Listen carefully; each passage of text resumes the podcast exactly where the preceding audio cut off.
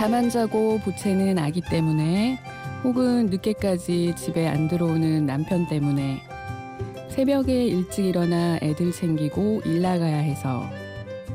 지금 잠 못 들고 있는 엄마들 듣고 있나요?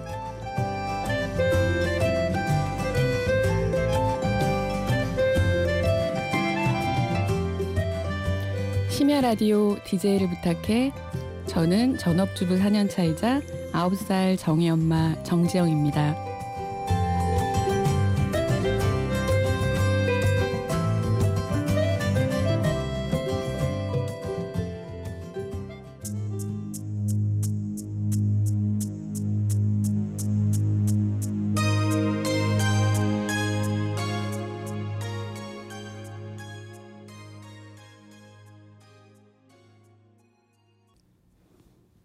캐롤라인 크루거의 You Call It Love, 오늘 첫 곡이었습니다. 이 노래는 라붐이라는 영화에서 나와서 유명해진 노래죠. 여러분의 10대 첫사랑을 꿈꾸게 해준 소피 마르소. 책받침이 불티나게 놀았죠. 기억나시나요? 최근에 제가 이 영화를 TV에서 다시 봤는데요. 40살이 돼서 보니까 제가 10대일 때 봤던 그 영화가 아니라 완전 다르게 내용이 와닿더라고요. 저는 분명 이 영화가 하이틴 로맨스 영화로 기억하는데, 다시 보니까 내용이 유럽의 굉장히 개방적이면서도 현실적인 그런 엄청난 위기를 맞은 중년의 부부 이야기였습니다. 완전 요즘 유행하는 미드 스타일이었어요. 40대 여러분, 꼭 다시 한번 보세요. 네, 심야 라디오 DJ를 부탁해 지금 시작됐고요. 오늘 DJ를 부탁받은 저는 정지영입니다. 반갑습니다. 저는 지금 42살이고 아들을 하나 둔 엄마이고요. 지금처럼 전업주부가 되기 전에는 외국 회사에서 홍보팀장으로 근무했었습니다. 제가 일할 때 친정 부모님들이 아들 육아를 맡아주셨는데, 시간이 지날수록 친정 부모님들도 나이가 드시고 육아가 많이 힘들어지셨어요. 그때 마침 회사도 상황이 안 좋아지면서 육아와 일 모두 다 엉망이 되어갔습니다. 급기야 회사에서 오죽하면 저한테 그렇게 얘기했을까요? 정 팀장, 아직도 회사 다녔어? 이런 소리까지 듣고서야 제 나름대로 더 버티면 정말 민폐겠구나 하고 고민 끝에 12년 회사 생활을 접고 4년 전쯤 전업주부가 되었습니다. 제가 일 그만둘 때 가장 좋아했던 사람은 다름 아닌 친정엄마였어요. 말씀은 안 하셨지만 많이 힘드셨던 것 같습니다.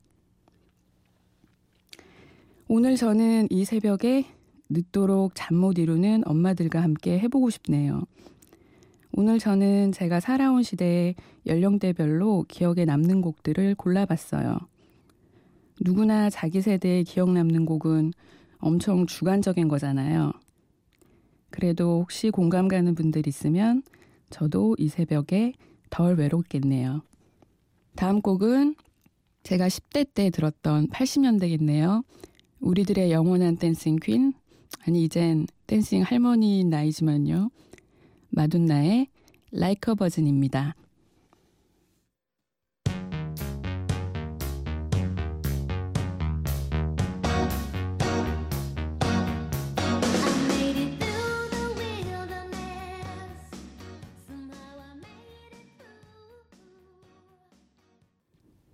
마돈나의 Like a Virgin이었습니다. 이 노래 따라 부르면서 친구들이랑 중학교 때 소풍 때 장기 자랑한다고 춤췄던 기억이 아직도 나네요. 어휴, 근데 이거 지금 가사를 보면서 들으니까 마돈나 조금 느끼하네요, 언니. 하지만 대단하십니다. 자, 이제 90년대로 한번 넘어가 볼까요? 저의 20대는 좋은 일도 많았지만, 그리고 또 20대 말쯤에 가서는 취업 때문에 좌절도 함께 했던 힘든 때였던 것 같습니다. 하지만 20대 초반의 그 설레임의 속에서 제가 즐겨 들었던 노래인데요. 다음 곡은 변진섭의 저는 김치볶음밥을 잘 만드는 여잔 줄 알았는데 알고 보니까 제목이 희망사항이더군요. 희망사항 듣고 오겠습니다.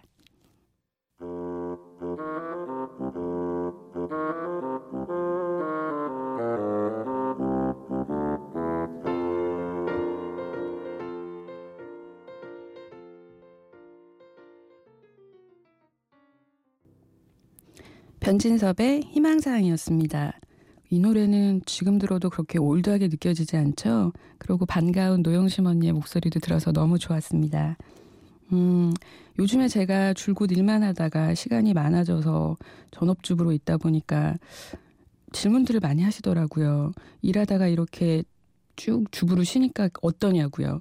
사실은 처음에는 너무 힘들게 일하다가 집에 있으니까 정말 편하고 여유로웠어요. 저희가 꿈꾸던 모습 있잖아요. 아침에 남들 출근할 시간에 커피 한 잔 마시면서 생전 못 보던 아침 드라마 보는 그 모습. 그것도 매일매일 하고 있었습니다. 근데 하지만 막상 시간이 지날수록 저는 노는 것도 놀아본 사람이 논다고요. 엄마들이랑 어울려 다니는 것도 몇 번 해봤지만 별로 즐겁지 않았고, 시간은 많은데 생산적이지 않은 일에 자꾸 시간과 돈을 들인다는 게 저를 크게 기쁘게 하지 않는다는 걸 알게 되었어요. 한 번은 제 남편이 그러더군요. 제가 일을 그만두면 저나 아이 모두 더 행복해질 줄 알았다고요. 근데 남편 보기에도 제가 일할 때가 조금 더 활기차고 조금 더 행복해 보였답니다. 그래서 사실은 저도 몇 번 재취업을 하려고 이력서도 많이 내보고 노력은 했는데요. 몇 년의 공백을 흔쾌히 받아주는 회사는 없더라고요. 결국 저는 오랫동안 일했지만 너무 오래 쉬어서 다시 취직하기 어려운 그 흔한 경력 단절녀가 되었습니다. 근데 시간이 턱없이 많아지다 보니까 가끔 낮잠을 자게 되더라고요. 그리고 그러다 보니까 새벽 늦게까지 잠이 안 올 때가 많더라고요. 저처럼 이 새벽에 잠들 수 없는 사람들 모두 평범하지는 않으실 것 같아요. 하지만 그중에 혹시 여러분이 누군가의 엄마라면 이 시간을 함께 하고 싶습니다. 다음은 두 곡 함께 들려드릴게요. 베이시스의 날 버린 이유, 그리고 이어서 이상은의 벽입니다.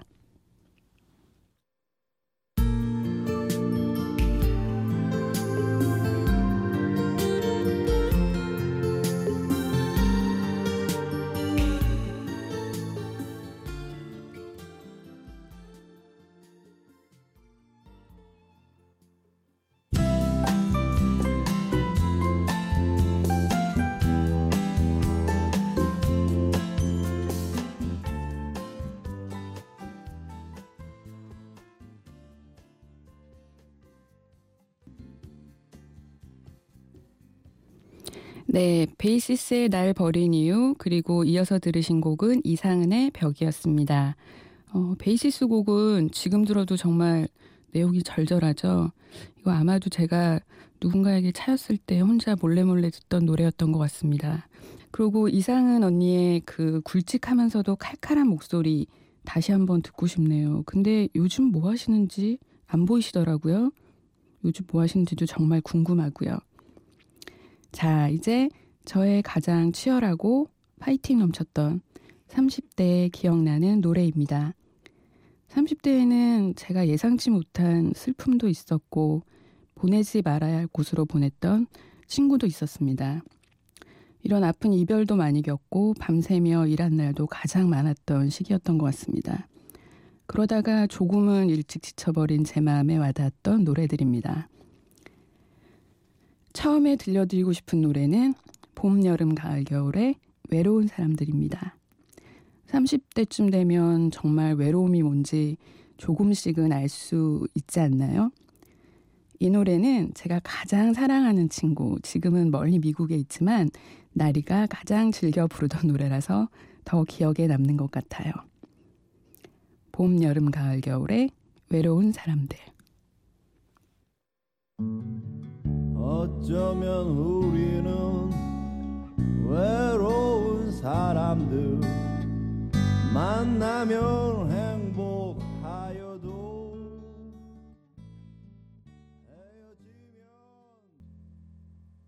헤어지면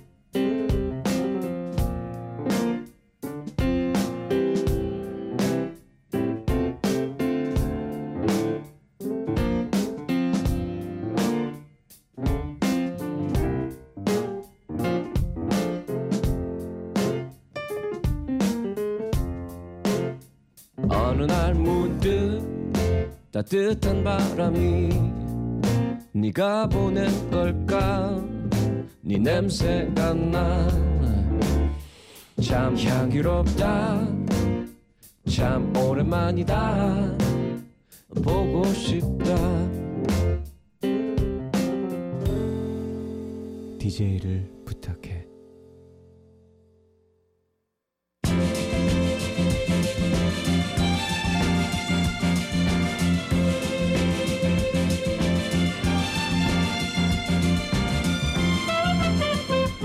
제가 마이크 앞에 앉은 지 벌써 꽤 시간이 지났습니다.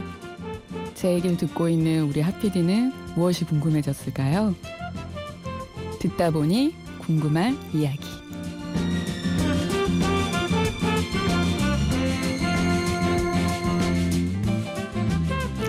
듣다 보니 궁금한 이야기. 이 코너는 말 그대로 지금 콘솔 앞에 앉아있는 우리 담당 PD 도로시 핫피디가 DJ의 얘기를 듣다가 생긴 뭐 의문이나 질문, 의혹, 혹은 의심, 뭐 기타 등등 뭐 이런 걸 물어봐 주시는 시간인데요. 하피디님, 오늘 제 얘기 듣다 보니 궁금한 이야기가 있으세요? 예, 저는 그 워킹맘으로서 너무 여러 가지 생각이 들기도 하고요. 예, 말씀 들으면서 네. 좀 이것저것 여쭤보고 싶은 게 많은데요. 사실 저도 이제 올해 육아휴직을 하면서 잠깐 네. 뭐 비슷하다고 할 순 없지만 이제 일을 막 하다가 한번 쉬어봤어요. 근데 네. 쉬어보니까 처음에는 정말 아까 말씀하신 것처럼 아침 드라마도 네. 보고 커피도 한 잔 마시고 이러면서 네. 좀 괜찮다, 좀 쭉 쉴까 뭐 이런 생각도 했는데 뭐 신랑이 허락하질 않아서 근데 그러면서 그러다가 이제 며칠 지나니까 굉장히 답답해지고 막 어느 순간에는 너무 나가고 싶더라고요. 네. 그러니까 물론 이제 아이와 함께 있는 시간은 너무 행복하지만. 네. 근데 그것과는 별개로 너무 어느 순간은 좀 정말 내가 일터에서 그래도 네. 열심히 일을 했던 기억이 있는데 네. 너무 답답하다라는 생각이 들 때가 많더라고요. 맞아요. 근데 네. 너무 제 얘기를 길게 했지만 그래서 그런 어떤 위기의 순간들 아니면 네. 너무 그 답답했던 순간들을 어떻게 뭐 극복이라고 해야 할까요? 아니면 네. 어떻게 지내셨는지가 참 궁금합니다. 네. 정말 맞고요. 저도 처음에 일 그만두고 너무 좋다가 한 3개월이 고비더라고요. 3개월 지나니까 내가 지금 뭐 하고 있는 거지? 너무 비생산적인 거 아니야? 이거 맨날 집에서 뭐 청소하고 빨래하고 되풀이 되잖아요. 물론 처음에 집에 있다 보니까 아이랑 보내는 시간이 많아지고 저희 아이도 제가 6살까지 일을 했기 때문에 친구 집에도 한번 가본 적이 없었었어요. 왜냐하면 친구들끼리는 평일날 놀러 다니지 뭐 주말에 남의 집에 가진 않잖아요. 그래서 한 번도 친구 집에 못 가봤다가 제가 일 그만두면서 평일에 애 데리고 이 집 저 집 친구 집도 가고 친구들도 불러서 밥도 헤매기고 막 이렇게 했거든요. 애는 너무너무 좋아하더라고요. 그래서 처음엔 저도 그래서 좋았어요. 아이가 좋으니까. 그럼 저도 시간 나면 가끔 운동도 가고 엄마랑 찜질방도 다니고 되게 좋은 시간을 많이 보냈는데 그게 한 3개월, 6개월 오래 되다 보니까 근데 내가 지금 뭐 하고 있지? 왜냐하면 살림은 매일매일 똑같이 돌아가는 일들이고 아이는 행복해지는 것 같은데 막상 나를 돌아보면 나는 뭐지 막 이런 생각도 많이 들더라고요. 그래서 정말 저는 그 전업주부이신 분들이 너무 존경스러웠었어요. 어떤 순간에는. 네. 저도 처음에는 동네 아줌마들이 네, 뭐 하나 막 모여서 이랬는데 네, 너무... 그분들이 보통 내공들이 아니세요 사실. 네, 그러니까 안 하면 너무 티가 나고 네. 막 열심히 해야 겨우 이제 살림이 유지되는 거였더라고요. 그래서 저는 정말 전업주부분들 너무 존경합니다. 네, 맞아요. 네. 사실 쉬운 일이 아니 더라고요. 그래서 제가 이건 내가 진짜 잘할 수 있는 일이 아니구나 이런 생각이 문득문득 들더라고요. 예. 그래서 그때마다 제가 어떻게 했냐면 사실 한 6개월 1년마다 한 번씩 이력서를 잔뜩 냈어요. 다시 한번 재취업을 해보고 싶다. 처음에는 사실 한 1년 정도까지는 그래도 뭐 헤드헌터에서도 연락도 오고 이력서를 내면 간혹 연락 오고 면접도 보러 가고 그러기는 했어요. 물론 최종까지 잘 안 되긴 했지만 근데 시간이 갈수록 제가 공백 기간이 많아지니까 재취업이 정말 어렵더라고요. 너무 오래 쉬었다라는 답변만 계속 들었고요. 그래서 그럴 때마다 난 이제 안 되겠구나 막 이런 좌절도 하고 그랬는데 한편으로는 또 제가 항상 아이한테 물어봐요. 제가 다시 재취업하고 싶을 때마다 정아 엄마 다시 일 나가도 돼? 이렇게 물어보거든요. 그러면은 아이가 아주 정색을 해요. 그리고 제가 가끔 이렇게 뭐 친구들 만나러 나가거나 뭐 볼일 있어서 나올 때 화장을 하잖아요. 그럼 애가 깜짝깜짝 놀래요. 나갈까봐 불안한 거예요? 아침마다 엄마가 화장하고 이렇게 회사 갔던 기억이 아직 나나 봐요. 그래서 화장만 해도 애가 눈화장만 해도 그거 왜 하냐고 지우라고. 이럴 때 보면 그래 내가 조금 더 애가 나를 필요로 할 때 좀 집에 옆에 있어줘야지 이런 생각하면서 그냥 마음도 다지고 그러고 운동도 좀 하면서 이렇게 스트레스 풀면서 시간을 보내고는 있어요. 하지만 아직까지 저한테는 의문점이에요. 아직 뭐 요새 100세시다라는데 시간이 너무 긴 것 같더라고요. 그래서 좀만 더 일했었으면 좋았을 텐데 하는 생각도 들고요. 자, 그래서 지금 일 그만두려고 하시는 제 주변의 친구들, 엄마들한테 긋고 말리고 있습니다. 좀만 더 하시라고. 그래도 일단은 참 보람이 있는 일이고요. 아이를 키운다는 건. 네, 그리고 맞아요. 집안을 살핀다는 것도 굉장히 의미 있는 일이죠. 사실 저희가 이제 직장에 나와서 일을 할 때 상상했던 거에 비해서 이렇게 고되고 이렇게 맞아요. 노동 강도가 세고 그리고 이렇게 감정 노동일 줄이야 뭐 이러면서 굉장히 감정 노동자 맞아요. 진짜. 네, 그래서 굉장히 힘든 일이긴 하지만 그래도 그럼에도 불구하고 어떤 너무 좋은 순간들도 역시 있었을 것 같아요. 네. 일터에 계셨으면 못 봤을 순간들, 뭐 못 겪었을 순간들 같은 게 있었으면 소개해 주시면 좋을 것 같아요. 제가 아이를 거의 주말에만 봤었어요.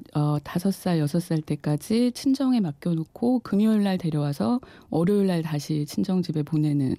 그러니까 사실 제가 데리고 있었던 시간보다 외할머니 댁에 있을 시간이 어렸을 때 더 많았던 거죠. 가장 엄마 아빠를 보고 싶어 할 시기인데.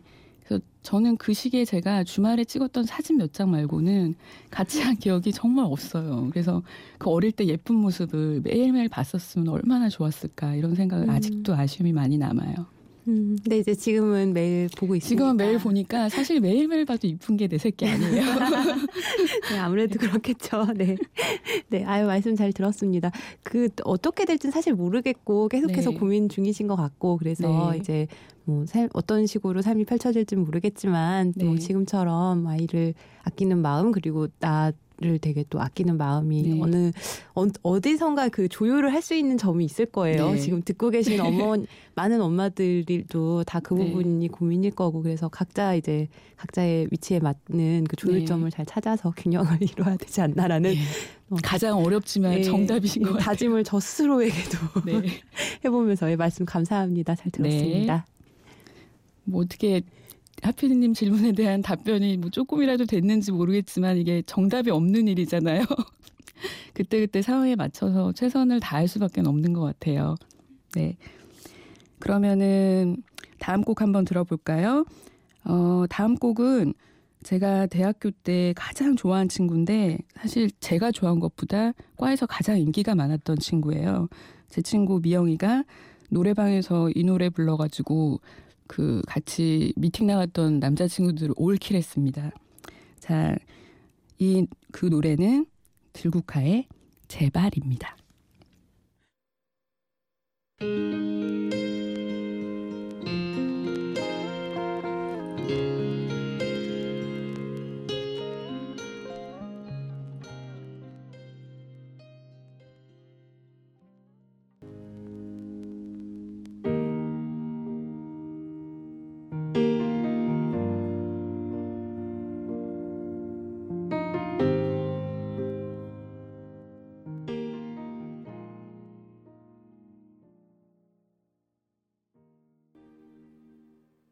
지금 들으신 곡은 들국화의 제발 그리고 애주원의 원하고 원망하죠입니다. 지금 여러분은 심야 라디오 DJ를 부탁해를 듣고 계십니다. 자, 이제 제가 지금 살고 있는 요즘 40대로 한번 들어가 볼까요? 이제 40대는 뭐 다들 아시겠지만 조금씩 여유가 생길 수도 있고요. 아니면 더 힘들 수도 있겠지만 그래도 너무 욕심내지 않고 조금씩은 내려놓을 때가 된 것 같습니다. 그래서 다음에 들려드릴 곡은 비틀즈의 Let It Be라는 곡인데요. 어릴 때는 이 노래 가사도 모르고 굉장히 좀 지루하게 들었던 노래 같은데 요즘에 9살 아들 덕에 다시 듣게 되었어요. 아들이 이 노래를 정말 좋아하거든요. 왜일까요? 개콘 때문입니다. 그리고 저희 아들이 조금 음악을 좋아하는 편이긴 한데 어렸을 때 한 5살 때쯤 혼자 허밍처럼 중얼거리던 노래가 있어요. 나름 첫 자작곡인 것 같은데요. 대충 이래요. 뭐 야호 귀여운 아기 야호 귀여운 아기 참 지가 아기인데 아기가 저보러 아기라 그러면서 노래 부르니까 너무 재밌었어요. 되게 중독성 있는 멜로디였는데 어디서 들어본 것 같기도 하고요. 표절인가요? 어쨌든 이번에 들려드릴 곡은 비틀즈의 Let It Be입니다.